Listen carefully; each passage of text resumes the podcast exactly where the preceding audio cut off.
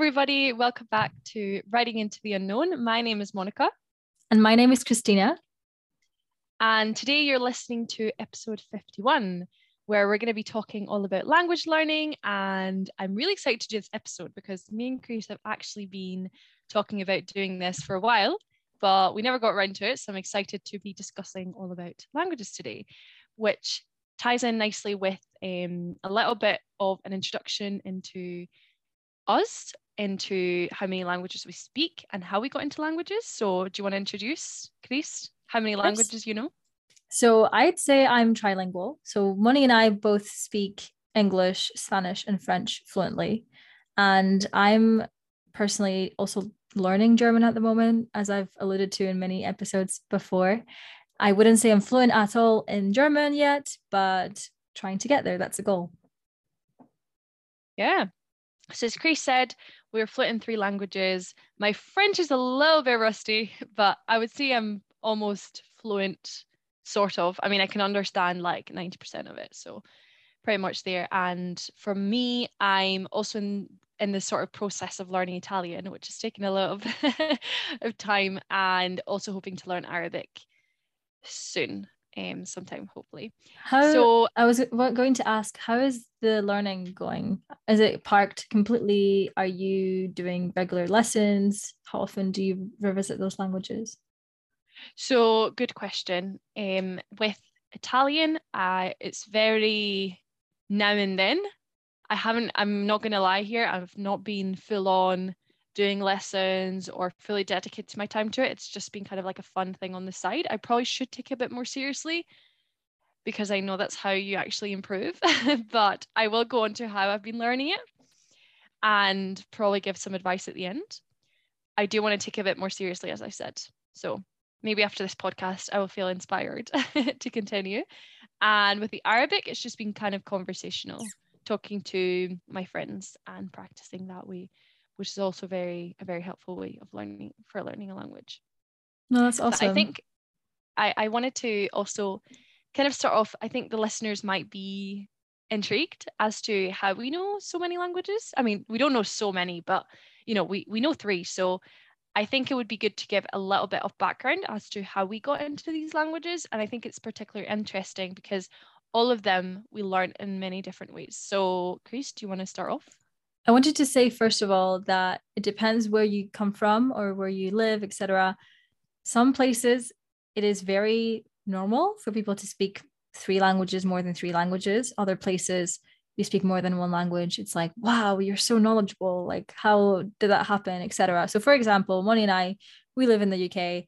Here, it's one of I was going to say members of the European Union, no longer, um, one of the countries in Europe, let's say. Um, where English, you know, is obviously the main uh, language, but most of the population don't speak a second language or even a third.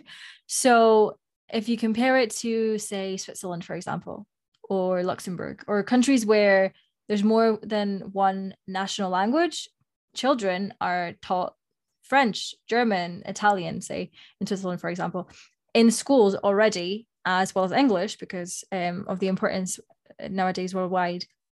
And that really gets them ready to be like sponges and learn languages at such a faster speed that you would see children in UK schools, for example, just because of the system of the education in terms of languages. And we want to talk about that as well. So, Moni and I, we have been fortunate enough to attend a French school when we were growing up in Spain. And so, well, first of all, our first language is Spanish, and that's how we speak Spanish. And then we, our second language at the time was French, and we learned French in school. But I also feel like because we went to France a lot, we were so fortunate to have this opportunity to uh, go to France quite often. That is really how we learned French even better because I Definitely. feel like you need that exposure, that immersion. And that's why our accents in French are quite French, I'd say. Yeah, I was just going to quickly say there, because do you remember when we used to go to the boulangerie? Mm-hmm. Remember, and we used to, when you make orders and you're young, like we used to go and buy our bread in the morning. And so boulangerie means bakery. yeah, it means French. bakery. So when you're young and you kind of get this exposure to speaking in French to other people, you kind of adopt the accent as well. Yeah. And when you're younger, you're literally a sponge. so you absolutely catch everything. So I think, yeah, we're really lucky in that sense that we got to be in France. Exactly. And it wasn't it wasn't only the example with the bakery. It was just our parents don't speak French. So when we went when we were in France, they would always rely on us to be the translators. And it's like you're this eight-year-old trying to ask for some stuff at the bank. Like this is not what I learned in school. trying to file taxes and all that. so it was quite an interesting experience, quite stressful, but I think that's how you learned. Like going now into how we learned English. Obviously, mm, we had our go ahead. Sorry. I was gonna say it was so stressful when mom would be like, "Oh, make this phone call," and I would be like, I literally don't understand what you're telling me to do. Yeah. like we're like 12, like 10 years old, and she's like, okay, do this, like sign this big contract, and you're thinking, uh, what? like what is what is happening here? So yeah, I feel like that was definitely a learning experience for us. Yeah, for sure. For sure. And that ties into how we learned English. And what I was saying is that we studied we started studying English in school, like you do, but it wasn't very in depth. It was very much just learn these verbs, learn these words, but it didn't really teach you how to speak English conversationally. So I remember when we first try, uh, visited the UK or Scotland, I just couldn't hold a conversation. and mm. so being mm. thrown into the deep end when we eventually moved to Scotland, I was 13 years old, Moni was 10. And yeah, it was really a struggle, but that's how we became fully fluent because we just had no choice and we had to communicate. Yeah, and Chris also learned Euskera when she was in in uh, school. Actually, I don't know what type of level you got to. Oh, none. So basically, none? Euskera is a national language in Spain. It's basically the Basque language, and in in Spain we have four national languages. We have we have Spanish, We've got Galician from the Galicia region. We've got Catalan from Catalonia or Catalonia, and then we've got Basque from the Basque country, that which is where we're, we're from. And I did one year in school. I did one year of Basque, and I genuinely don't remember much. it was it wasn't taught very well. I must admit. Like just learn these words and try and write them down in an exam. It wasn't teaching you how to speak or have a conversation. And this is something very important that I want to talk about, which is the current state of the education system in terms of languages is not good at all, especially here. And I mean, I don't know about England, but I know about Scotland not being very good, from my experience anyway, where you're just told to memorize things. I mean, I, I'm assuming this is the case in most schools. You're just told to memorize and not really understand. And that is not a way in which you can then go and communicate because as we know language is not just rigid there's many many yeah. variables and in how you're going to ask for something you know say something definitely and i think in terms of the education system it's really focused on textbook work and learning words and learning vocab rather than actually practicing i think there should be a bigger emphasis on conversational you know speaking because they're you know at, at school would have our speaking test would have our listening test would have our reading and our i think was it three or four? I think it was three speaking, speaking listening, listening, writing. and and writing and reading. Okay. Yeah writing and reading i think it's four. And i think there wasn't too much emphasis on the speaking. I think you would literally say something to your teacher. You would learn like a big text and then say it to your teacher and then he'd ask like three questions and that was it for the year but then when you think about it when you're traveling to say france that is the biggest chunk like you're not just going to be like oh by the way i know how to say swimming pool in french or like or I know I know how to, know how to conjugate this verb like I know the grammar or whatever like it doesn't matter yeah. even if if you sound like I want I eating I yeah, something like completely. I'm trying to. Yeah, if, even if you were saying I eating soup rather than I am eating soup, you would. They would understand. They would understand. They would understand. Yeah. yeah. So you'd rather just be able to communicate than know all of this vocab and all these exactly. words, but you can't actually put them into sentences. This this happened. Like, you could know the word for bottle and laptop and lamp, but how are you going to put them in a sentence together you know exactly I, I mean i remember we were in croatia and i don't speak croatian but we were waiting for this bus on a bus in a bus stop and there was a shop i think it was like a bakery um next to the bus stop and there wasn't anyone else so i went in and the woman spoke german and croatian but she didn't speak english. So i was trying to understand like when the bus was coming and she i understood i knew the word for bus and like i knew the the word for hour or, or like the numbers etc so i was trying to get her to explain to me what time the bus was coming and magically with my really broken german i got to, like i finally understood what she was trying to say which i found so rewarding you know so you don't need to yeah. make a lot of sense. As long as you know the keywords and how to ask for certain things like mm-hmm. you're good. Yeah. Exactly. But yeah so that's basically our sort of story with languages. I feel like we've spoken about this a little bit in previous episodes. I can't remember exactly yeah we like have. I i feel like our like our mom speaks four languages. Um so we maybe have like that um like our parents I always really forget languages yeah I, I always know, forget like, but it's true that's incredible so I, our parents always like pushed us to like learn languages. I remember my brother and I, we used to go to Mandarin lessons and mm-hmm. Japanese lessons as young kids. We since left it. Um, and I don't remember um, anything about Mandarin and Japanese. I, I've tried to learn since a little bit by myself. So I feel like I know a little bit. Yeah. It's not on my priority list. So I wouldn't say I'm learning it actively as opposed to my German, which I do my Duolingo every day. Mm-hmm. I do my mm-hmm. daily lesson. I try to speak with French uh, with friends in German.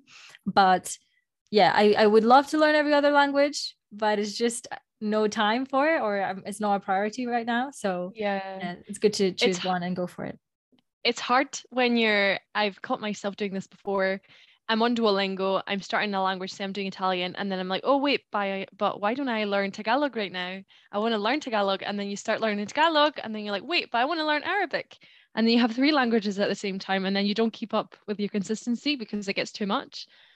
But yeah i think it's important to kind of stick to one focus on that and then move on to another one. I mean if you want to do several at the same time that's great but i think it's kind of difficult because you kind of you'll mix them up i think I, I think it's totally possible to learn more than one language at a time i think it is but it has to become your priority yeah so if you want to dedicate time to one language because you're also doing gym and you're also doing I don't know, baking or whatever you like to do as a hobby, then probably doing four other languages is going to be overwhelming. But if you yeah. your main hobby is learning languages, go ahead and learn Russian and Georgian and Arabic.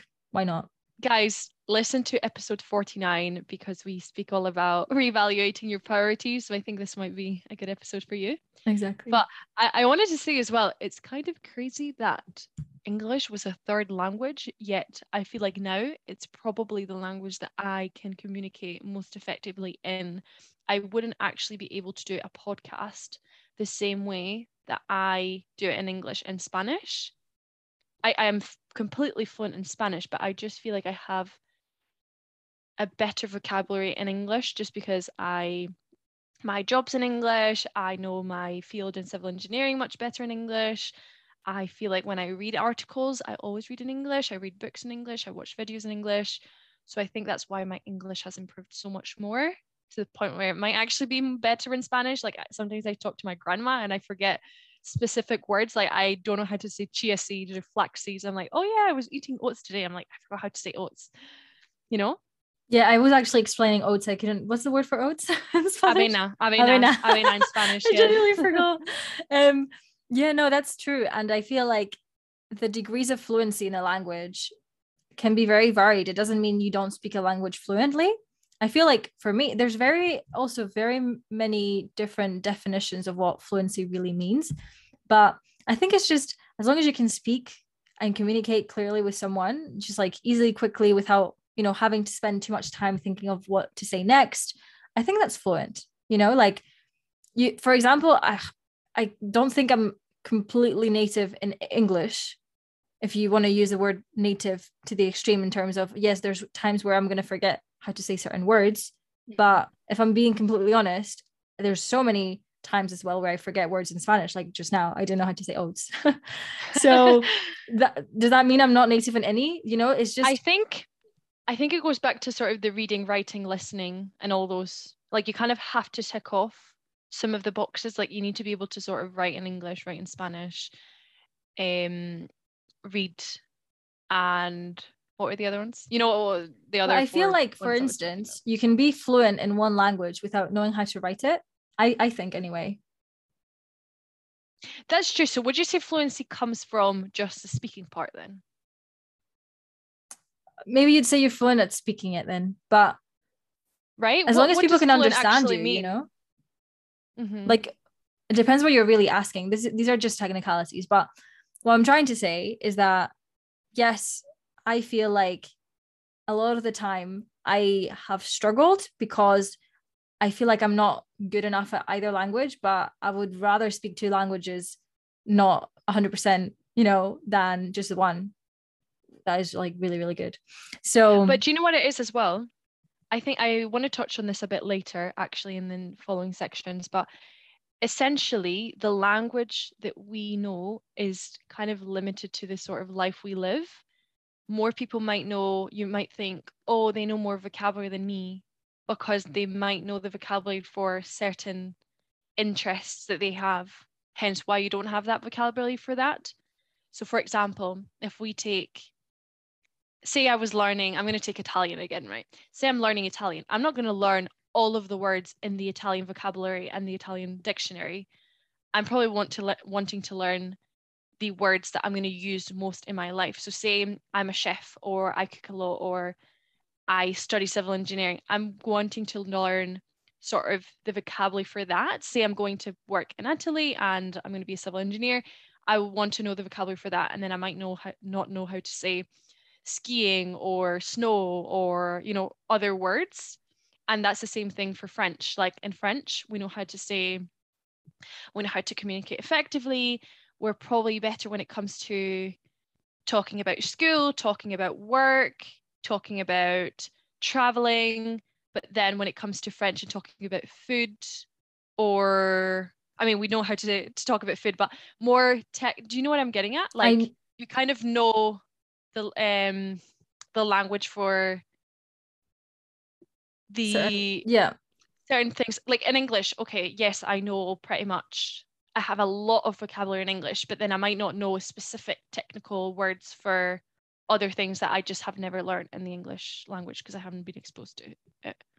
Yep. Yeah, but I think you're talking about vocabulary as in do you know what how to say a certain word?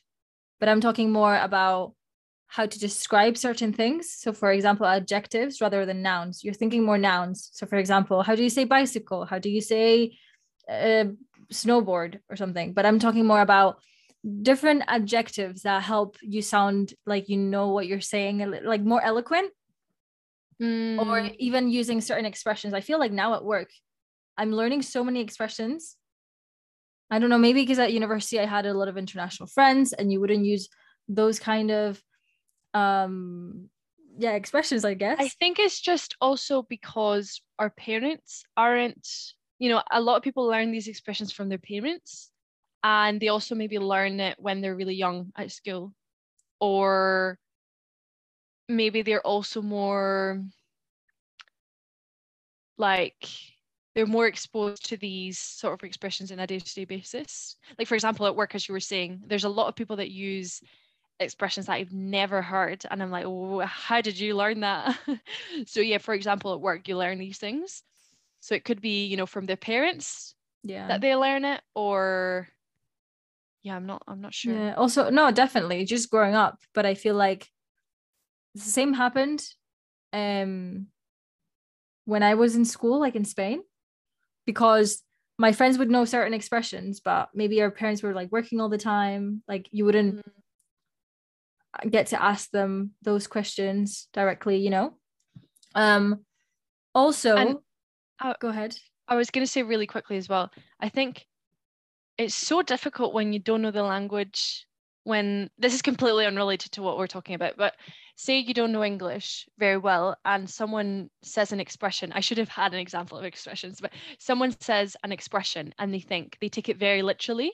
Yeah. And they're like, what does that mean? Because I can think of so many in Spanish. And I'm like, like if you don't Bob's your Spanish, you- yeah, Bob's your uncle, literally in in English. You're like, what does that mean? Do you know what I mean? Yeah. Like you just wouldn't know. It basically means Like, like, it's why are you talking about your uncle Bob? Like, how is that like why are you talking about your uncle? Yeah.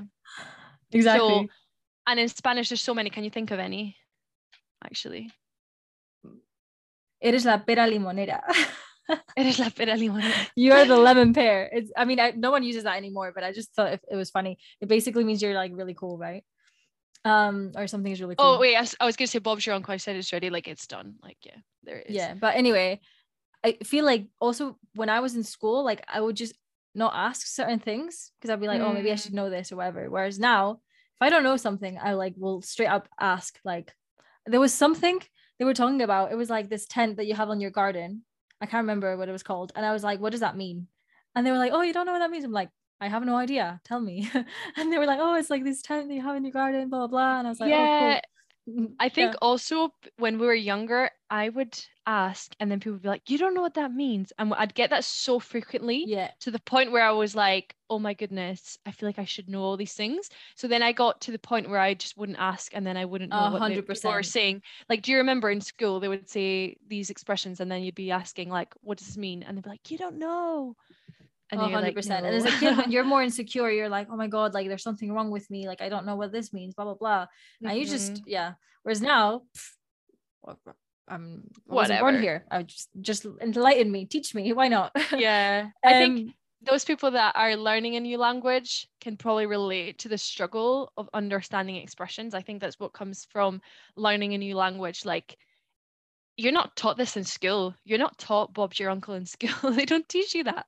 You have to learn that through conversations. You have to learn that through talking to people. So it's definitely a struggle, but yeah. also, Um, not even expressions. Also, when you say things, like for example, oh, literally, like or mm, basically like it's really funny because when I speak to my Spanish friends, I sometimes say, "Oh, básicamente," like basically, but in Spanish you wouldn't Mm. say it like that. Like it just doesn't sound right. So you're uh, sometimes I'm like speaking in Spanish, having translated from English to Spanish, and it's just very confusing, if you know what I mean. But I've also noticed, for example, speaking to French friends, where my French would be very academic in terms of, you know, in school you don't learn all the slang. But then speaking to them, so they'd be like, oh, well, du coup, like, so like. It's just like little things you have at the start of a sentence that don't mean anything. It's just like, in plan, like, oh, sorry du if- coup, ben- you're like, it's like, oh, it's like, you know? In English, it would be like the equivalent but it's like some languages don't have that little inter interject kind of I know what you mean, definitely. And then when you learn the language, you wouldn't use these things. Like when you're talking in English, you're like, oh, yeah, literally that happened. And basically, but when Mhm. someone who's maybe learning the language, to just go to- straight to the point. and another And thing as well That's what I wanted to talk about, Oh. actually. You do want to say first, or no just real quick is that Mhm. we're talking about european languages which i feel like very interrelated um, i mean english french and spanish have links to latin but if you were to learn tagalog well tagalog has a little bit of spanish in it but if you were learned learning mandarin let's say it's a completely different way of thinking like the structure is just so far away from these languages indo indo-european languages that we know that you just have to change your mindset completely and yeah i really wanted to talk about i don't know if this Mhm. is what you were referring to Moni but I, about I'll finish to, y- yep. I'll, I'll just quickly finish with what I was saying. So oh, go ahead we'll probably link it all together because everything that we're going to say is related. But I think that when we speak in a different language, so for example, we're learning French, we're probably a lot more direct in how we speak. And we probably don't use, as you were saying, these little words here and there, um, like interconnected words. And we're probably more direct. Whereas in English, we're probably more mm, washy-washy or a little bit Polite? more polite and there's a different personality to us i know that when i speak in spanish I'm a lot more direct. My tone is completely different. In English, I sound more polite. I sound more, yeah, like we use sorry a lot in this Oh UK God. culture, don't we? We use sorry all the time. In Spain, when someone, you know what's actually shocking? Because I used to not find people who said, obviously in Spain, no one says sorry most of the time. And now when, if I'm in Spain or I talk to a Spanish person and they don't say sorry, it kind of shocks me. It's like a culture shock almost. I'm like, oh my God, they're so rude. They didn't say sorry.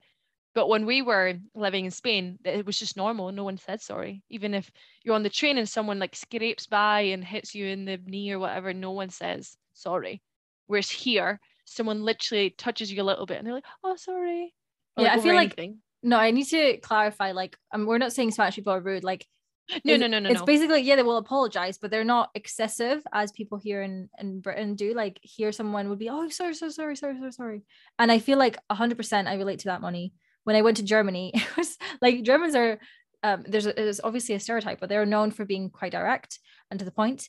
And I remember just feeling like, oh my god, these people are like just so rude all the time. And a friend of mine was like, oh, don't take it personally. Like, it's just the way that they are. And I just kind of had to wire my brain into that thinking, like, it's not personal. Don't take it personal. They're just, you know, saying stuff without all the sorry, sorry. And I definitely feel comfortable with all the sorry, sorry, sorry because I've kind of grown up around it now.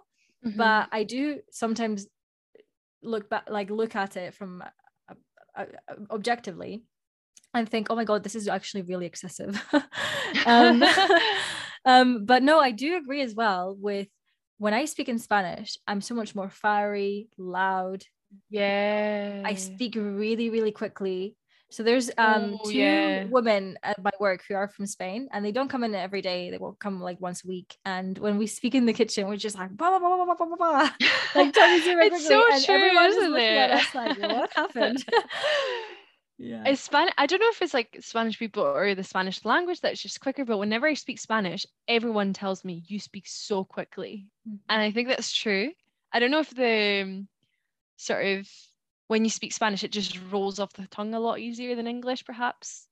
Yeah, the sounds sure. are um I guess because there's um this is just my observation, I guess.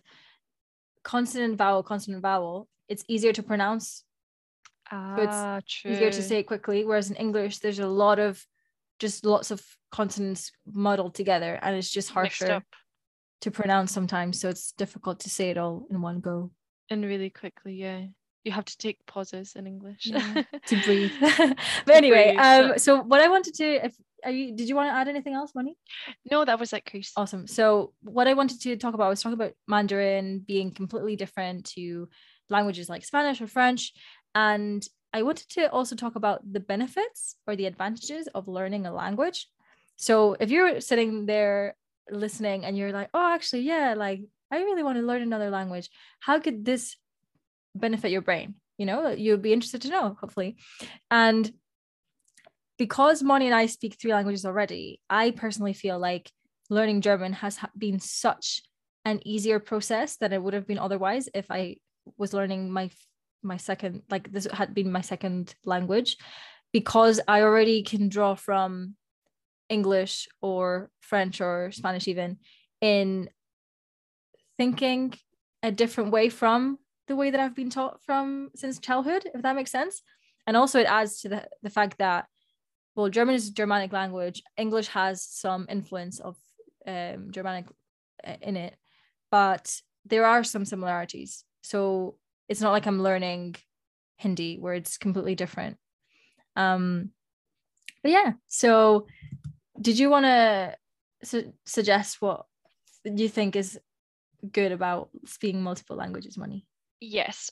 I should we stick to for now I have a lot of advantages that I want to discuss, but should we start with more neurological Yeah. advantages, benefits? So I think in terms of for your brain and benefit advantages for your brain, I think it really does improve sort of your problem solving and being able to make decisions and being quicker on yeah, just just decision making really because when you speak a different language, you almost have to like do you not agree that it does help you with your decision making? Knowing In what way do you mean? In which ways would you be better at making decisions? I feel like, for example, Do you know? Because I feel like I I would agree with it, but I'm trying to think of a practical example. Maybe it helps you a lot with your mental capacity in terms of obviously you need to learn a lot of vocabulary. So I think do you know what it is? what I is it? think making connections in your brain. I think that's what I was trying to get at. Okay. Like making connections. Uh, sorry, I was trying to actually give an example. I was like, yeah, decision making, but I like, can you give an actual example? I think when it comes to making connections in your brain, for example, because I know Spanish, I have this sort of wider, like I have another world in my brain, if that makes sense. So I'll try and actually sort of Verbalize. explain it, verbalize this rather than, than make it super abstract. I feel like I have three different worlds in my in my brain. It's not just one world. I have like the Spanish world, I have like the French world, and I have the English world. And I can jump in between worlds. Like if I don't know a, a word in, in English, say I always use the same example, but illumination in English, right? We don't use that very often.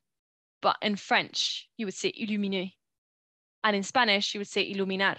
So I just feel like I can jump from one brain to the other and be like, okay, this is how you say it in this language. And then you also make connections. I don't know if you know what I mean. Like, Yeah. it's like they're all interconnected and i can th- i can think in spanish i can think in french i can think how does a spanish person think in this situation as how do i put myself in the shoes of a spanish person from like and this goes a little bit beyond the words. It goes sort of into more the culture the way of life into how yeah it, it goes a little bit deeper as okay i know these these words. It goes into sort of for me growing up in spain how i've been surrounded by spanish people the type of person that i am there the type of person that i am here in the uk the type of person that i am in france. So that's what i was trying to mean by the three different sort of worlds and how i can see i'm talking to a french person my i will kind of jump into the french world and my brain won't be me talking from an english perspective. I will try and adapt myself a little bit and be like, oh, okay, I have this. I like I can understand your viewpoint a little bit. I can understand your culture. If that makes any sense. That's Whereas really beautifully but said, if I'm yeah. trying to talk to someone in Croatia, it's really difficult for me because I have no context at all of Croatian culture, Croatian language. So I really, really, really struggle to communicate with someone in their language and actually put myself and sort of not empathize, but I don't know what the right word is, but try and co- connect in a deeper level with this person because my brain, I don't have that worldview in in sort of my neurological brain, if that makes sense. But I've experienced Spanish, French, and English in quite a deep sense, I think, because we have lived in these countries. So I feel like I have more awareness. Whereas, say, even with Italy, even if I'm still learning it, I don't have that sense of cultural awareness as much. So I think that's the beauty of language learning. And also, we'll get into this a little bit more into depth, but knowing the culture as well and having lived in this country and talking to people from that country. Because do you get what I'm talking about? I- I get what you mean, Abstract. because that was such a good analysis by the way like uh, uh, especially being on the spot like really, really yeah, I did not prepare this, you guys. this was on the spot. really really good and i think that you hit the nail on the head here when you said that it matters a lot if you've been in the country because learning a language for example let's say i mean we've, we're exposed a lot to american culture and you know we speak english but it's not the same at all living in the uk as it is living in the us culturally. And when i went over to the states just for a few months you know when i when i lived there for two months and a half i got to really see it firsthand and i was like wow this is actually a bit of a culture shock and you know for example as you said being exposed to french culture you really see what they're like and how they behave and it goes further than the language itself it's Mm. more about how there's this quote actually that I mean it's been quoted to Nelson Mandela, but I don't think that's what exactly what he said. Um so the quote is something like um what was it? Something about It if you speak to someone Yeah, it's if you talk to a man in a language he understands, that goes to his head. If you talk to him in his own language, that goes to his heart, Yeah. which But- is so true. Yeah, but actually, oh, I've got it here. So actually, what he actually said, he was saying because when you speak a language, English, well, many people understand you, including Afrikaners. But when you speak Afrikaans, you know you go straight to the hearts.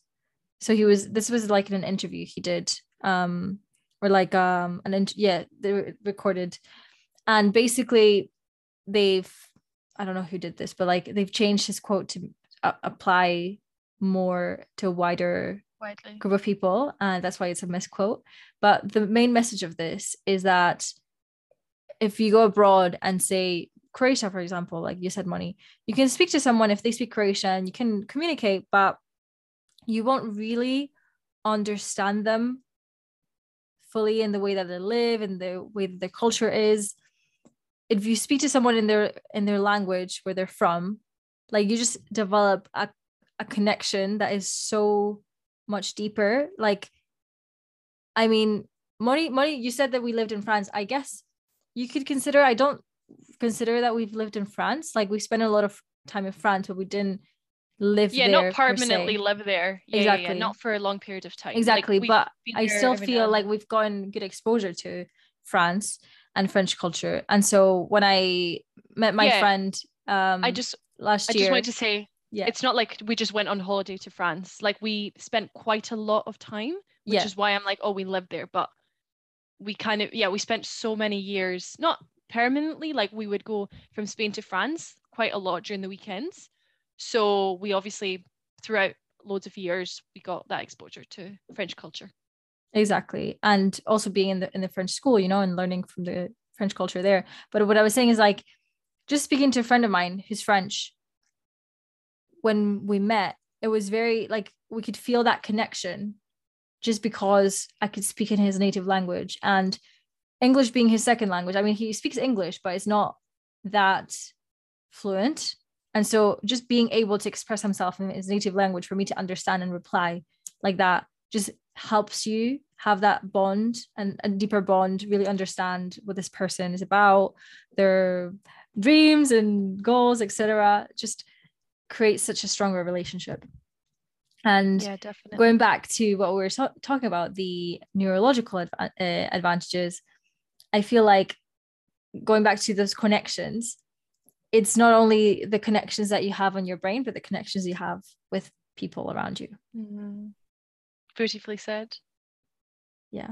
Love that. what else do we have Moni what else is important and So there are many, many, many other advantages that I'd like to discuss. First of all, there is so actually, yeah, in terms of what we discussed, um, you know, knowing another language when you're traveling, such a major advantage. If you're going on holiday somewhere and you know, say you're going to Turkey and you know Turkish, it's such a major advantage.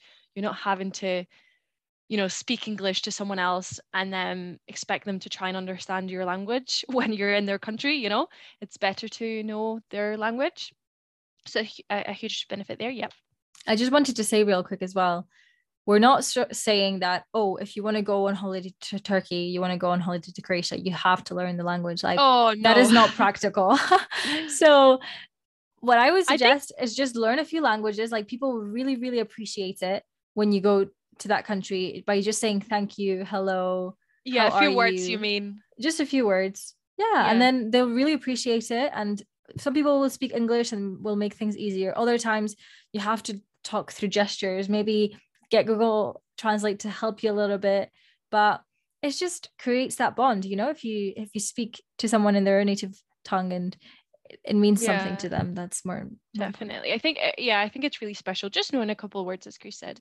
But I think it's also important like when we go on holiday not to expect for everyone to speak English because we are almost made to believe like everyone has to speak English and as much as it's great if people can speak the same language because you can communicate you can't expect you know a lot of people go to Spain they're like oh why are these people not speaking English well you're in Spain they speak Spanish like you know it's the same thing if someone goes to Scotland and speaks Hindi and they're like, why do they not speak Hindi? Well, you're in Scotland. Yeah, Yeah, I was gonna say something. I had this debate with a friend once, and I was so against what she said. So basically, she was saying that she went to the ski resort in France. She's Italian, by the way, and she was she was really offended that they didn't speak English. And they're like, oh, typical French, blah blah. And I'm like, well, you're in France. Like, what do you expect? And she's like, yeah, but it's like they expect tourists to come. Like, I feel like, yes, if the but it's it's up to the business, as in the ski resort or the hotel, if they want to be more accommodating to people, they will learn English and that will bring a better business to them. But they shouldn't feel yeah. forced. Like if you don't want to, you don't want to. I mean, yes, maybe you'll earn less money, but why do you have to be forced? You're in France. That is the native language there. What are your thoughts? 100%. No, I definitely agree. I think it's up to say the hotel or the business or whatever to decide. Like obviously it would be a smarter move for people to know English because they're going to attract so many more tourists into their resort. But at the same time, there's no why should they learn English? Like, what if they want to learn Chinese as well? Like, what why does it have to be English that is being learned just because of you that are coming here? Do you know what I mean? No, and I like, mean, I mean, no, English makes sense because it's widely spoken. Like, it's not I like know, she was but... asking them to speak Italian, but at the same time, yeah i mean it it's, shouldn't be it's an interesting debate. I just feel like a lot of people have this expectation that everywhere they go if you i know chris when you went to a china and you were struggling because no one spoke english it's like you feel as though everyone should speak english. Do you know what i mean? So yeah. mm, i understand. I understand where she was coming from. But at the same time i think that we should i think me coming from my perspective from knowing these three languages because I know other languages, I'm like, well, like when I go to Croatia, I don't expect, I'm using, I keep using Croatia. okay, if I went to Estonia, I wouldn't expect everyone to speak English to me. You know what I mean? Like I would expect for them to speak Estonian, and then if they speak English, that's great. But there is also, you know, language in terms of language doesn't come doesn't only have to come through variable vocabulary. It can also come through gestures, through body language. And that is a very powerful way of communicating as well, which we haven't mentioned. You know, when you're talking to someone and you're in Estonia and they don't speak a word of English, that doesn't mean that there has to be a huge barrier. You can ask for the supermarket by using your hands and saying you want to eat. And then they'll think, okay, maybe they're referring to a restaurant or they're referring to somewhere they can get food. So they will direct you. They will you know put their hand in a direction and and tell you where to go.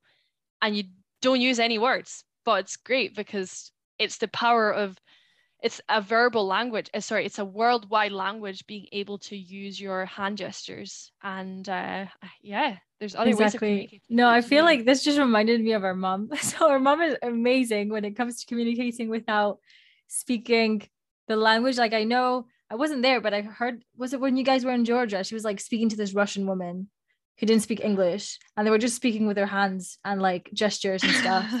and then, um, we, I mean, to be fair, yeah, yeah, yeah, yeah, yeah. I think you know? she's uh, every time. I'm, I can't remember the specific example, but I do remember her. Like, I know when we go traveling, she's really good at. I think just putting on a smile on your face and looking happy and looking that is super like you radiate so much through just a smile because you could use your hand gestures, but if you look grumpy, that tells a lot. And just your overall sense of being and your overall body language is definitely huge over what you say. I think, actually, sorry, this is a completely different topic, but I read a statistic about what leaders say and why leaders are good leaders. And it's not because of what they say, it's because of how they say it.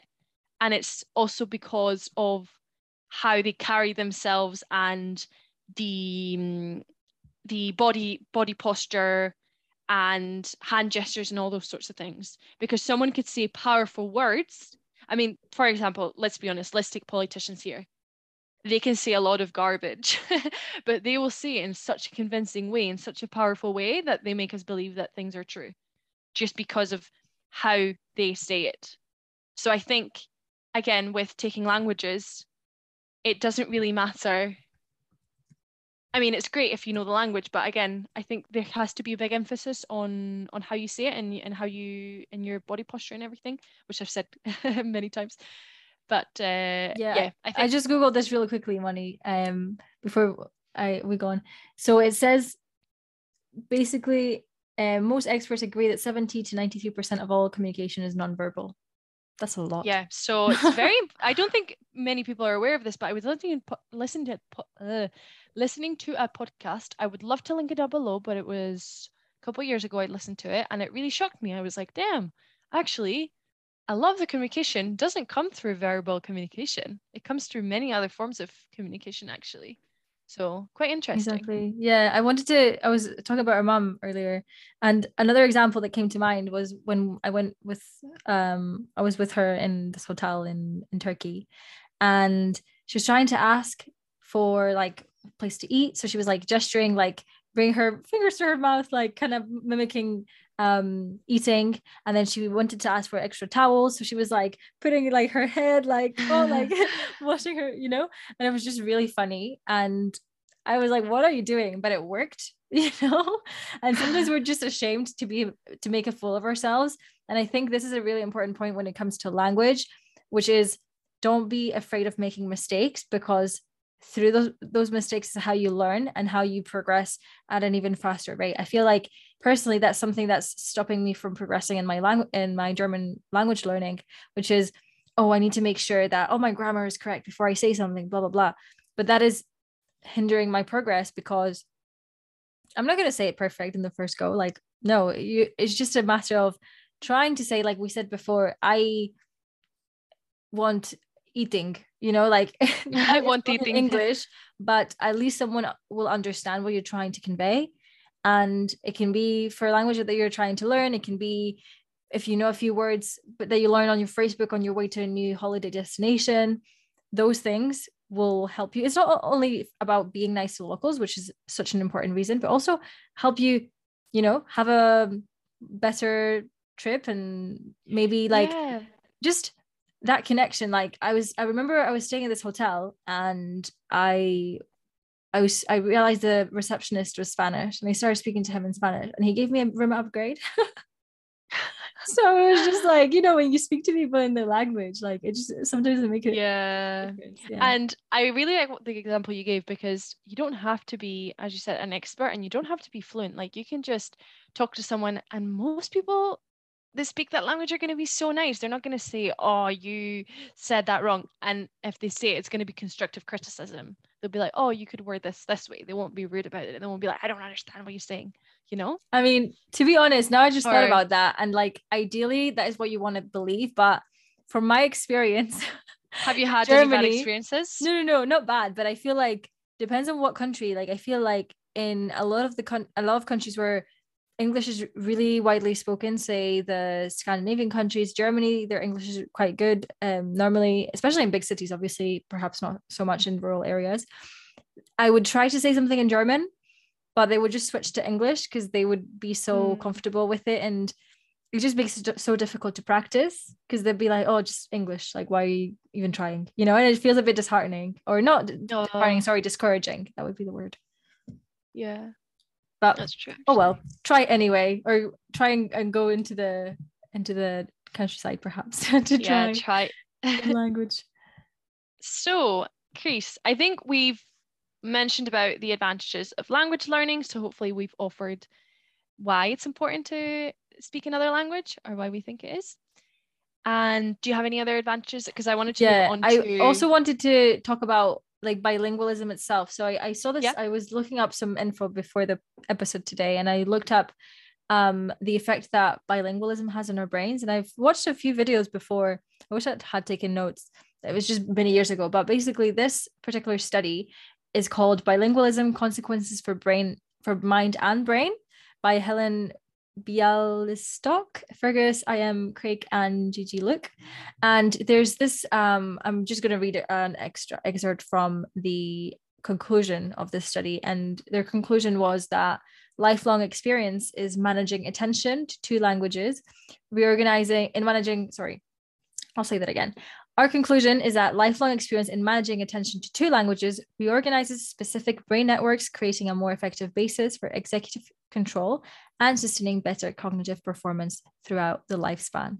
So that really sums up what we were discussing before in terms of having better network connections in our brains.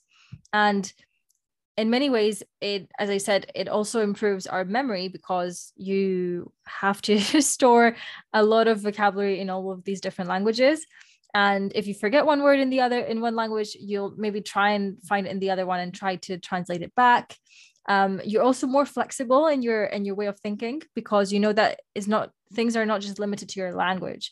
I feel like um, we've maybe talked about this uh, study in a previous episode but it was about how some languages don't eh, maybe tribal languages um i can't remember where it was but maybe some tribe in in southern africa i can't remember. Maybe i'm making this up completely. I double check that. But um the point is that they didn't have different words for green and blue you know and mm. then your thinking just changes so completely I also heard these are just myths now because I don't have the data to back it up. So I would suggest you back it up yourself. But I was speaking to uh, a girl I met who was a polyglot, and she was saying that some words in Japanese, they you describe like you have an ending to the word uh, depending on shape. I don't know if this is true. I need to look it up. But oh. I found that oh. like if that's true, that is something really curious because you don't think that way at all in English, you know? It's even like small things. Like, for example, in Spanish, you have the word house is casa, but you can have casita, mm. casucha. You, have you can have like endings to the word casa that describe the, the house. So, like, casita is a small house, casucha is like um uh, like a rundown house kind of thing or house yeah and it changes your understanding of the world around you by learning more than one language. Would you definitely. agree, Moni? No, definitely. And I also wanted to quote, uh, I think, uh, maybe I'm not sure if you've heard of this quote, but it's by Lud- Ludwig Wittgenstein. I really struggle to say his name. The limits of my language mean the limits of my world. And I think this is so true because as you were saying in the in the language that you were saying earlier, the tribal language, I'm not sure where it was from, but they didn't have a different word for English uh, for blue and green. Therefore, they wouldn't be able to. They, they would maybe have the same word, or they wouldn't be able to differentiate between the two. And again, if there's not a word for something in that language, it's difficult to actually be aware of that word or that that concept exists. For example, when we're reading the book Alonement, I don't think that was a word before, but then Francesca Specter came up with that word alonement. So it's a new sort of concept that you know, but there are many there are many other words there that don't don't exist or that we don't know, and therefore we can't our worldview can be limited because we don't have this vocabulary to actually express that. And the same thing I think links in with, for example, the being able to communicate our our feelings and how we like describing our feelings if we don't have the vocabulary necessary to describe how we actually feel it's really hard because some people might think oh i'm feeling depressed or oh i'm feeling sad but they might be feeling agitated they might be feeling angry or they might be feeling um i don't know other different feelings that they just don't know are there. There is actually a wheel that talks about different types of feelings and you have the more general ones like sad anger happiness and then you go into like different sections and it's yeah, kind if you want to know a, more about it i suggest you listen to the episode we did on personality types. I yes. I definitely think we talked about definitely. And i think it links in quite well doesn't it with the whole language? Because at the end of the day i think that's why i love language learning because again it kind of expands your worldview as well because you get to know a little bit more about the world because you know these different language uh, these different languages in a way. So because i don't know mandarin i'm quite limited and i don't know much about say the chinese culture. And my worldview can be is definitely way more limited exactly um, it's like yeah. i just come up with an example the word fika in Swedish. Um, I was learning Swedish at a point, you know, I've just been diving in and out in different languages. it's basically like this um time of the day where you have like cinnamon rolls and maybe a coffee as an attitude an important part of Swedish culture where they have this time to just share with friends and just have a little something to eat and we don't have that word in English. I mean, yeah, Spanish. like for example, siesta. Siesta is Yeah. more like you know the time where you rest after after lunch and you sleep and you take a nap. You don't have that in in English really. Or for I just thought of the word modorra, for example. I think it means food coma. yeah, Is that okay? So they, there is a word for it. Okay, or yeah, two words. there is a- two words. But I'm trying to think of other words in Spanish that you actually don't have in English, where people have asked me. There must "What be so that mean?" many.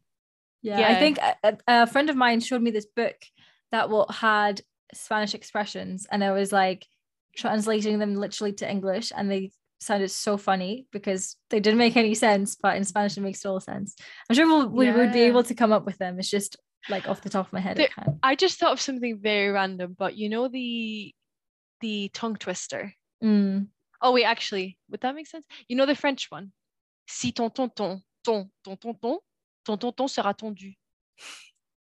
Do you know what I mean? Yeah, exactly. it's like a, I mean, it does make sense if you translate it in English. If your, si ton tonton. If your ton, uncle. Um, hangs your tonton. What's tonton? Tonton. tonton. It's not, um, what is tonton again? I literally forgot. Look it up. But um no, definitely. And there's just so many little things like this that are just yeah, so relatable. Did you did you find it? Uh, yeah, tonton is uncle. I think yeah, tonton's uncle. Yeah. Mm, okay, so maybe it's like if your uncle hangs your uncle. What? Surely not. Yeah. Did you, did you look it up? I looked it says? up and it says because I know ton, si ton tonton. Oh yes, si ton tonton, ton ton tonton, ton tonton sera tondu. Yeah, your So uncle tonton hangs your uncle, your uncle will be hanged. well, you are behind. Yes, that's it. yeah, that's literally Okay. it. That's literally it. So random. But anyway, a random, yeah. So I guess we kind of summed up most of the um, um, benefits. So better memory, better also long term memory. I feel like it helps a lot with. You know, because you oh, need to. sorry, sorry, sorry. If your uncle shaves your uncle, your uncle will be shaved by your uncle. But I thought ton was like tendre, to ton, to hang. No, Mm. Maybe it's also shave. isn't it? To, to hang. Pendre. Oh, it's pendre. To hang. I swear, I thought. Maybe because you're thinking of Spanish. You're like, tender.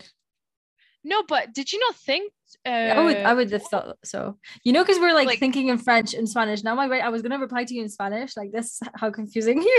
this is being No, but you guys, I thought ton was tendre. Tonder. okay. To hang something. No? I didn't know it was shave. Oops. Okay. Well, now, now Well- you know. Now you know. now you know. But uh, yeah. Okay. So, also, we wanted to talk about why learn a new language as well. Like, what? What's the point, right? So we talked about it because it helps you have a deeper connection to people, friends, locals when you go visit a family, etc. I there's a study that was made actually like 10 years ago now. I can't believe 2012 was 10 years ago. That's madness.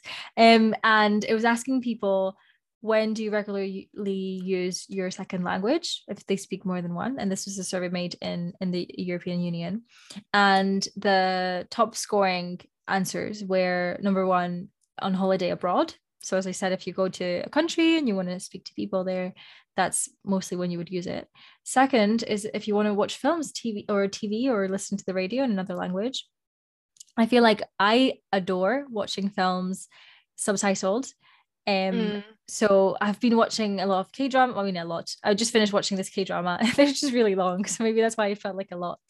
Um, I finished watching this K drama, and I just love being so immersed into the culture, and even you know, some sometimes I notice myself instead of saying yeah, I'm like mm, because I feel like Koreans say don't use words; they just go mm, mm-mm, you know, like That happens it with with Filipinos. It'll be like, Yeah. "Mm-mm," That's true, isn't, it? Isn't It's it? uh they So use true. their it's called n- n- nguso, like their nguso. So when you know when they go Mm-mm, oh, with uh-oh. like pointing with the lips. Pointing with your lips. Sorry, with you finger. can't see you guys, but you're going "Mm-mm," like that with your lips. So you're pointing with your lips, and you're Pointing going in that direction, like mm-mm. Yeah, so they'll point. something. because we need to talk this we need to talk about this as well but in different cultures if you're pointing with your finger it might be seen as rude but in other cultures if you point with your finger that's completely normal so Yeah. it's also about understanding that because you don't know that unless you know the culture so yes. yeah And I would suggest if you're traveling somewhere, do a little bit of research. Because I, when I was traveling to Thailand, I was looking up some videos, etc. And yes, it is seen as impolite to point with your finger.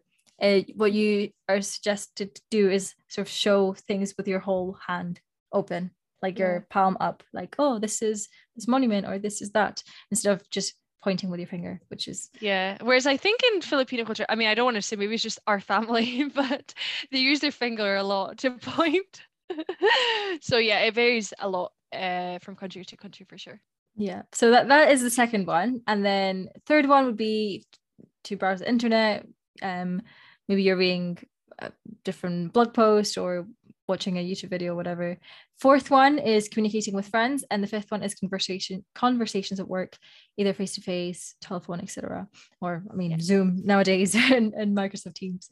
Um. So yeah, Moni. When when do you feel like you'd use your Italian the most? Like what what is the reason for you to want to learn Italian? Was your So I think my first, well, my first motivation was because I wanted to go to Italy and I wanted to talk to people in Italy, but also because it's the easiest language to learn after the ones that I know, because it's so closely linked to Spanish already and there's a lot of similarities. I feel like learning Italian would be a plus and it wouldn't be too difficult to learn just because already it's so similar to Spanish. So I think that was my main motivation, first of all. So I think, yeah, mainly would be communicating if I'm on holiday or if I were to ever move to Italy for. See, this is what we I think we talked about something to do with purpose on a previous episode. It wasn't just the one that we recorded, uh, Mhm. the first one of the season. And do you think that's a strong enough motivator? I mean, I'm not trying to like expose you here, but No, do you no, think no, no, maybe no. that's why you Very haven't good point. been studying as Therefore, much? that's why I haven't kept it up. Yeah. It's so true. Let's be honest here. I mean, like, because yeah, I I had personally a feel- motivator, I would therefore keep it up. But because the motivation's a little bit lagging there, well, yeah, I mean, because there's not a strong sense of purpose as to why I'm learning the language, it's a little bit harder for me to keep up as opposed to say the gym that I gave in the previous in the two episodes two episodes ago is my my motivation is a lot stronger for that. So I'm able to keep consistent with it. Exactly. yeah. Because I feel like, I mean, again, I don't want to expose you, but um, Go saying, ahead. saying that you know you just want to learn a language because it's easy. Like you could learn Portuguese, you can learn Italian. Like it doesn't have that personalized reasoning behind it. You know, you could be learning anything. Like might as well. Just and then it doesn't have a you don't have a goal in terms of like why okay yes i'm learning a new language but what am i going to use it for? Just because so i can say that i can speak in a lang- new language like what is the practical use of it? And like for example arabic like i feel like that one there's a bigger like a stronger reasoning behind it because you say you Yeah, speak to your friends true. in arabic a little bit. So i feel like you already have someone who can Yeah, I do think I, I have a stronger drive for Arabic because I do hope to perhaps maybe move to the Middle East in future. So there is kind of that bigger motivator for me in terms of Arabic and also like important people in my life speak Arabic. So I'm like, okay, I want to be closer to them and therefore know the language as opposed to Italian. I don't have anyone immediately, obviously, in jail. My friend, she speaks Italian and I would love to talk to her, which would be really cool. But I think definitely I agree in that sense that I am lacking a little bit in the why. And it's a good it's a good point that I I mentioned it because we can ask you can kind of ask me and I'm like, oh yeah, so true. That's why I haven't kept it up. So I think the stronger the why for something, the more like you you're going to stick to it. So either I need to make my why for Italian stronger, or I need to find a way of either continuing with it or maybe learning another language. Yeah. But Yeah. um No, I'm saying that because I've tried, and I mean, I was going to say fail, not really failed, just kind of left. I tried to learn Italian by myself when I was at my first year of uni. And I remember picking up books from the library, like learning it, etc. Like I really enjoyed it, but I didn't really have much motivation. I just found my first main motivations were I love, I loved or love uh, Marco Mengoni, who's a Italian singer, Ah. and I would just love his lyrics, and I'd be like, oh, I really want to lo- know what he says.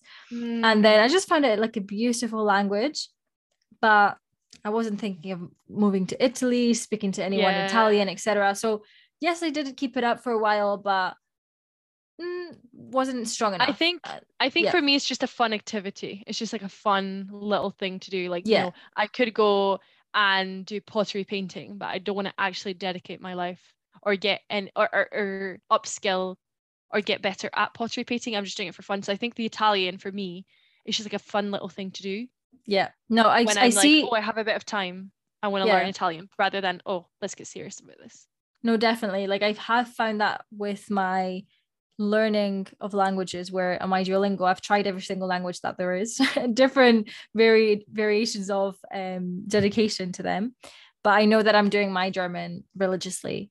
And and I still have to do by the way after the podcast.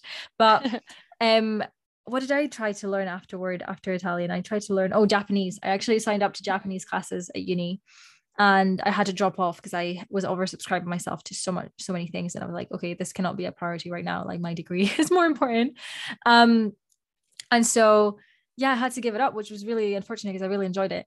But again I didn't really have a strong motivator like I just really liked the way it sounded etc I had studied it a little bit when I was younger so I already had the bases like I know hiragana I know certain I, I can pronounce it fine it's fine but yeah it, it wasn't strong enough and now with the german it's actually interesting because i wouldn't say my my why is very very strong so what's driving me is more my discipline Yeah. what did you say Like sorry? the consistency. the consistency, the discipline, just having that routine, that habit that I've made for myself. And to be honest, I do hope to live in Germany at one point in the future. Having lived in Germany already, I feel like, yeah, like I've already exposed the culture to a degree and I would love to ex- experience it experience it again. I feel like I've had a little sneak peek, but it hasn't been that in depth. And at the same time, because of my line of work, there's a lot of projects that are Germany based. So that is in a way motivating me because, because I know that will open up my opportunities in my in my job. So I feel like there's a stronger reason for me to learn the language, even though it's not, you know, oh, I need to move to Germany in two months. I need to do an intensive course right now. That's why I've taken a more relaxed approach to the learning. Yeah. Makes sense. Yeah. Um, but no, like funnily, I remember one time I was just um randomly looking to learn some Russian. And I was like, oh, I'm gonna listen to a little bit of this video. And it was like a 40 minute video. And I watched the whole thing because it was just really exciting. I was like, wow, I love Cyrillic. Like this is so cool. Um, so yeah, we're a bit of language learners. I mean, I am anyway. Um, I was trying to I've I've started listening to this podcast um on my walks, um, this Tagalog podcast. Oh, what is it called? I might have actually listened to it. I can't remember. Uh, Chris is the the guy who talks. Oh, okay. Because I have subscribed have to to look at an. Arabic and a Tagalog one. Can't Yeah. remember What What is your one called? I will need to look it up. I will I'll look it up link as it down well. below. Yeah, will look it up. below. Excellent. Um, but But yeah, yes. and interestingly, because our mum's mother tongue is not Tagalog, hmm right? Like that's her second language. Yeah. We only like we only heard her speak on the phone, like say with her siblings, etc., with her family members, in her re- like in the regional language where she's from. Yes. Right. So now that I'm trying when I'm trying to learn Tagalog, it's not like, oh yeah, I recognize this from hearing because I've never heard it. You know? Yeah. And while I want to learn her mom's native language, I feel like it's not as useful as like learning Basque. Like it would be really beautiful. exactly. But practically, I feel like learning Tagalog, as in Filipino, for those of you who don't know, like the Philippines national language, there's so many people, so many like the population of the Philippines is huge. And then there's such a great diaspora of Filipinos all around the world. I feel like learning Tagalog, which will be so much more useful in that sense. And again, to, to be able to talk to people. Um, And so I I, have that kind of conundrum. it would also connect us better to our family members because obviously a lot of them speak English, so it's fine, but it's still we can't get that deeper connection and that deeper bond with them because we don't speak in their language. Whereas our mother can because they just talk and talk and talk and they get each other. Whereas for us, it's a bit limited and it's a bit superficial, maybe like more surface level conversation. Perhaps it's I true. think. Yeah. Yeah. Like when I say some stuff in in in Tagalog even. Yeah, like I don't even know what I'm saying. Like just some random words I learned and they're just like really happy, you know what I mean? yeah, it's just so nice. Right. So I think to wrap up, I want to start discussing a little bit about language learning tips and how you can, because I know, Chris, you mentioned why we should learn the language. So we spoke about the advantages and now kind of practical scenarios where you can, where a language is useful. And now I want to talk a little bit about language learning tips. So I'm just going to fire on. So first of all, I think one of the useful tips can be listening to an audiobook and you can get some free. I know there's loads of YouTubers that have, you know, free trials and whatnot. This this uh, podcast isn't sponsored, so we don't have a free audio uh, audiobook for you guys. But I I did have one for Italian, which I would listen to on my Alexa. So if you have a speaker or an Alexa, you can just you know listen to your audiobook. It doesn't have to be an a an audible. It can be you know a YouTube video uh, when you're maybe tidying up or organizing or cleaning, and you can just have it in the background. And I really like the one by Paul Noble. Wait, Because- no way. Was that the one you listened to? Yes. Oh my god, it's amazing. It's so good. It's so good. It's so good because he kind of it's a really good way for you to learn. It's not passive. Like he guides you through scenarios and he has many different chapters and then he'll take lessons from previous chapters onto the chapters later down in the book. And it's quite useful because you have a him as the English translator and then you have an Italian translator and she guides you through and it's really useful. And I think the um, the examples they give are also more practical. They're not random. It's like how to order a coffee or how to get a train ticket.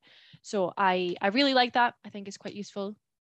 I wonder if the Italian one was the same one. Uh, so I listened to the that book, but in German, with Paul Noble as well. And I li- I remember listening to the whole thing right before my semester abroad in Germany, and it was so helpful. Like obviously, I wasn't conversational whatsoever when I went to Germany. I didn't speak any German. I only really started learning German once I had left Germany, actually.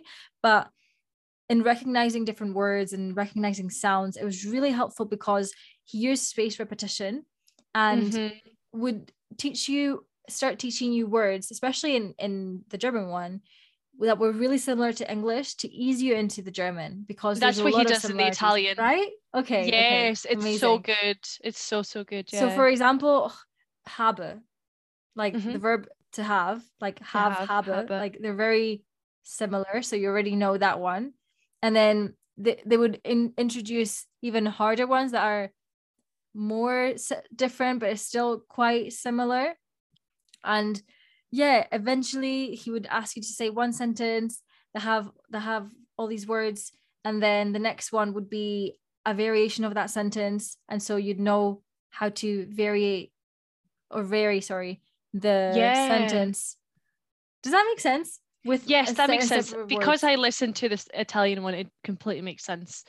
And I think he has many other languages. I think he has Spanish as well, maybe French. So definitely recommend to you guys if you're, you know, starting a new language to check out his books for sure. one other one i really like is the coffee break languages Oh yes. there's this man oh he's so sweet so this guy coffee break. I actually, you know, yes. So you know, I actually have a friend, Maria. Um, Maria. Um, oh, what was her surname? Sorry, this friend from uni. She I forgot her surname. Sorry, but she actually works for Coffee Break Languages, and it's super cool. I actually I think I sent the guy a message asking if I could work at Coffee Break Languages, but I don't think they had any vacancies available because I did want to work for them. So cool. yeah, they're super cool. Yeah, and basically what I I used to listen to this, but my German maybe I now I should listen to it because it wasn't good enough before. But they have these um podcast episodes where they review a piece of text and then they have a native speaker and then they sort of deconstruct. So he's trying what's his name? Mark. Is that his name? Yes, I think so. Mark, Mark is, trying yeah. to decipher what is being said in the text by his sort of knowledge. And then the native speaker tries to help him like oh this means that blah blah and it just mm-hmm. takes you along which is quite good. If you're if you're quite not like fluent obviously but like if you know i think it's like the intermediate level for german. I feel mm-hmm. like the spanish one maybe is more basic. You'd have to look at depending on what language you're trying yeah. to learn but they've got swedish they've got mandarin they've got french. So really really good resource as well yeah, definitely. So the next one for language learning tips is one that I've actually introduced into my life very recently. And that is if you know someone at uni or at work that speaks, that the first language, say, is Spanish or French or Mandarin or Croatian, whatever it may be, speak to them in that language if that's the language that you want to improve on. Obviously, it's a little bit harder if you have no knowledge at all in the language whatsoever and you can't hold a conversation. Then perhaps ask them if they have a bit of time. Maybe you can do a little bit of language exchange if they want to learn English and they can give you a bit of time for you to learn their language, then that's great. But for example, in my work, there's someone new that is French and actually she's half French, half Scottish, but her obviously her English is perfect, like she's native English. Um, so she d- obviously she won't need a language exchange, but for me it's particularly helpful to practice my French. So I just asked her like, "Hey, would you want to practice French with me?" And she was happy to do so. So now we're going to just talk French. And I said, even if my French is horrific, I'm just going to go for it. And that way have someone to talk French to. So I think that's a great way to practice for sure because you it's a lot easier than you know having to go to the country say me having to fly over to fr- france to talk to someone native there. And again with what i was saying i think language classes as, as well are really helpful. I know a lot of universities have them but if you're not at uni and you're actually working i know there's plenty for example in glasgow there's a lot of language classes so i'm sure in your city there there will be some as well and I think if you want to get a little bit more serious with your language learning and you don't want to just stick to conversational, I think taking if you're at university, I remember taking a free class. Um, it was kind of more intensive French classes, and that was pretty useful because I obviously had a teacher and it was scheduled classes every single week. I think it was maybe twice or once a week, and it was particularly helpful for that because you have to go through textbooks and exams and all that kind of stuff. But if you're not at uni, then I think joining maybe an online class or an in person class, more of like an intensive, say maybe like an eight week or 12 week course, is particularly helpful because it keeps you more accountable rather than saying, oh, well, I'm just going to learn it in my free time. It, it's quite useful. Like, for example, if you're going, you know, to the gym and you want to get a PT, it's quite useful to maybe have, he might set you up on like an eight week plan or a 12 week plan I mean, it's a bit controversial because some people say no, like fitness is lifelong and you shouldn't have eight week and 12 week plans, but you know, it, it works for people. So again, eight week, 12 week classes could work for you as well if you want to kickstart in your in your learning career. Yeah, I definitely think there's nothing wrong with having eight week, 12 week plans, like as long as they help you get started. Because I feel like yes, the hardest part is to get started. Once you feel comfortable enough to take it on on your own, you maybe you won't need that PT, you won't need that teacher. You can just learn exactly. by yourself. But to get started at the very beginning, it's just where did I even begin? You know, like what how what resources can I use? What do I do? So it's helpful to have that extra help. Yeah, no, exactly 100%. And as Chris mentioned earlier, like for example, it's particularly helpful to know a language when you're watching a film. And again, you can learn a language by watching films in their native language say you're watching a Korean drama, don't watch in English, watch in Korean with English subtitles. And I remember someone I was talking to, one of my friends, I was like, oh, so you watch Casa de Papel, La Casa de Papel? And they were like, yeah, I watch it in English. And I was like, no, I don't watch it in English. Like the dubs are so bad. And then my other friends were like, yeah, watch it in Spanish. Like it's so much better because you can actually see like the character come across way more like you just feel the emotion. the emotion come across through the screen and the character in their element as opposed to english when it's just a dub and it's just can, the the message is not transmitted the same way i feel like. And, and also what i've noticed korean. Yeah and also i've noticed when i was watching like i said papel that a lot of expressions just were so lost in the subtitles because mm. they make maybe a reference to Spanish politics or Spanish pop culture, and like obviously, you how do you convey that in, into English? Like it's not easily portrayed, so it just gives you a really plain translation, and it's like oh, you just missed the whole joke, you know. And even if it was translated like word by word, you wouldn't understand it because you don't have that reference to the pop culture, political reference, etc. And I found um I was watching a sort of what is it called analysis video of Parasite, mm-hmm. the Korean film. Yeah, Oscar, and it talked about one of the scenes where they they say in the subtitles, "Oh, um, you know, I mean, I don't want to spoil the film for those who haven't seen it, but this is only at the start. So basically, there's a university, and they refer to the university as Oxford University, but it's actually the top university in South Korea. But they mm. put hmm. Oxford University in the subtitles so that people understand the level of how like highly ranked this university is. Yeah. But because if you hear, oh, I don't know what the top university is in, South Korea, but if the, you hear XYZ University, you'll be like, oh, what does that mean? You don't really understand the impact of, oh, wow, they, they are really well educated. Mm, yeah. Mm-hmm. That's a good so, example. Yeah, definitely. I feel like obviously, yes, you you learned you'll learn the the language, but if you don't speak it, you miss a lot of the info. Which I mean, it's totally fine. It's impossible to learn every language in the world, but yeah, just another advantage. Exactly. and another one that I wanted to say, I think this one occurred to me because when I was younger, I played. I don't know if you remember this. It was a video game and it was in German and I remembered Krawatte. I'm sorry, my pronunciation is horrific. How do you say it, Chris? Krawatte. Krawatte. And I just remember that because it was a game in German and it would be um you had to dress up the character and then they would tell you, oh, Krawatte, and then the other the other clothes I, items of clothing which I literally can't remember anymore but that popped up popped up in my head because I was like it's actually really useful playing if you're into video games and it's what you do and you want to learn the language, just play a video game in that language because you're going to learn so much, I think, just from like the storyline and so on, or the different activities that the different activities that the game tells you to do. So I just thought that was a good one. And then the other one that I thought of was, which I did, I think, was it when I, I can't remember if I had it on French at one point, but this one was setting your phone settings to the language you want to learn.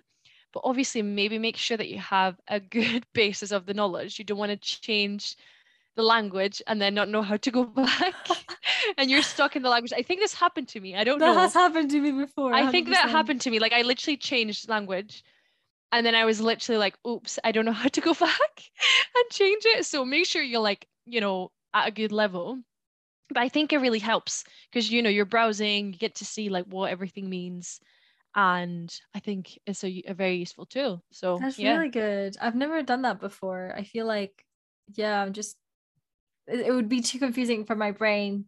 Like obviously it would help you, but because you have to go through that struggle to learn, like you, mm-hmm. you're just going to be uncomfortable especially if i do that with my german oh my god but that's the best good enough That's the best though. Maybe when you should do it actually. Because it will force you. You know, if yeah. you had German in your phone, you have no other way. I'll like you it. have to actually go. Oh, settings. What? How do you say? I just need to learn before I I do any changes to my phone. I need to learn how to to say settings.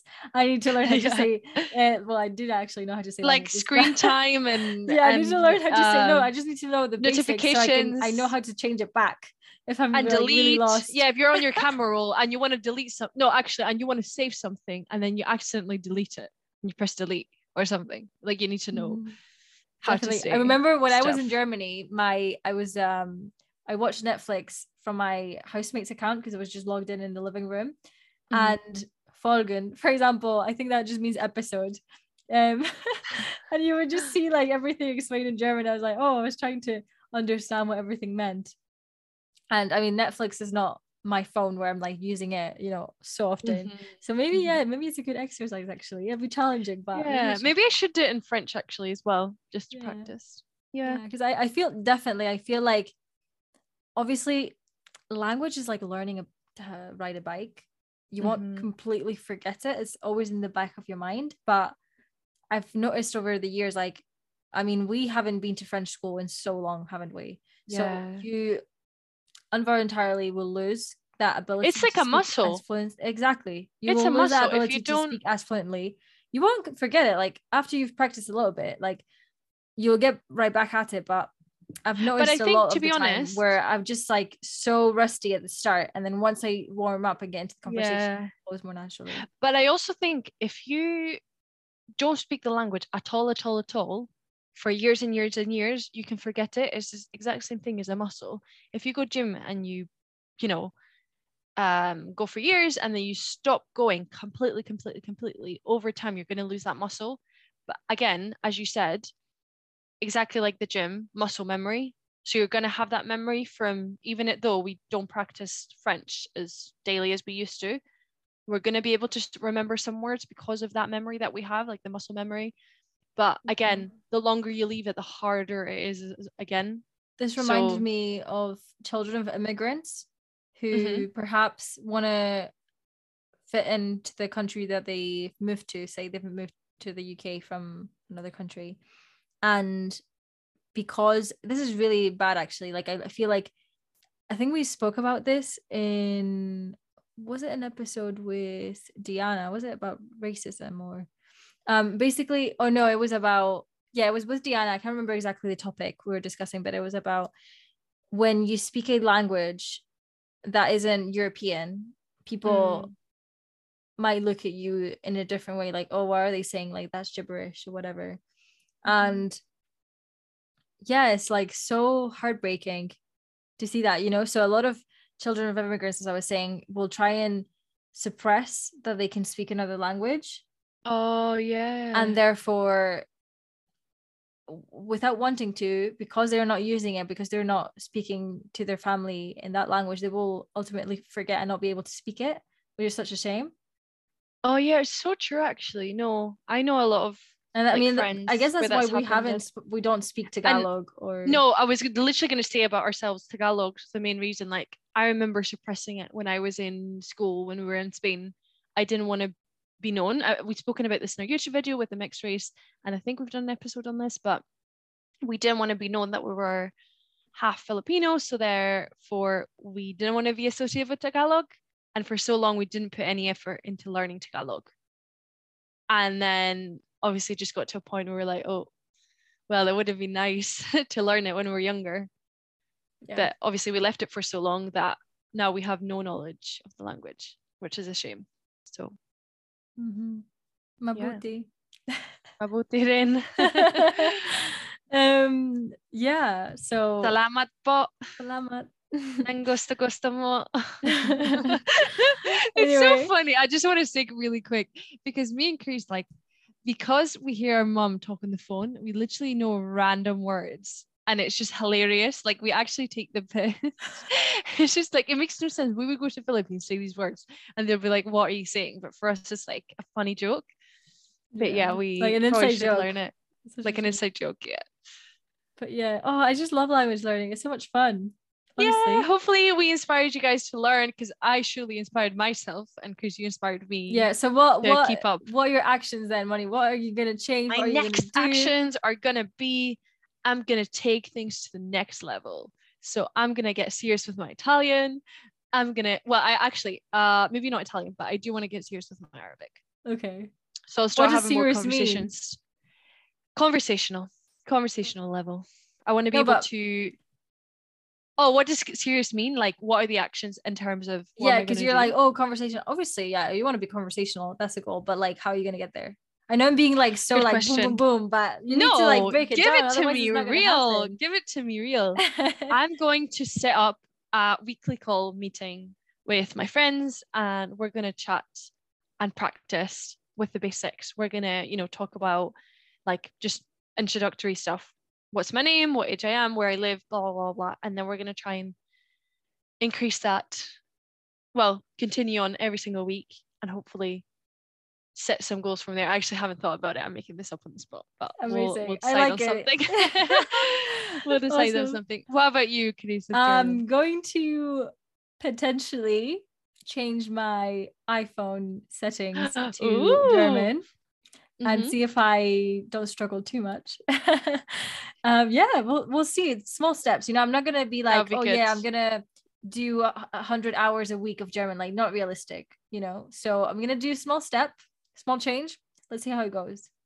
Yeah. Yeah. and then we will hopefully do another episode on language learning later down the line and maybe do a little bit of testing Yeah, ourselves on, on the language to see if we've learned anything. So exactly. I think my my um my next steps would be to you'll be greeting us in Arabic. Arabic. I will be greeting everyone in Arabic. Inshallah. Inshallah. Inshallah. Perfect. Perfect. Amazing. Well, we hope that you enjoyed listening to today's episode. Shukran, everyone. Thank you. Bye bye. Ma salama.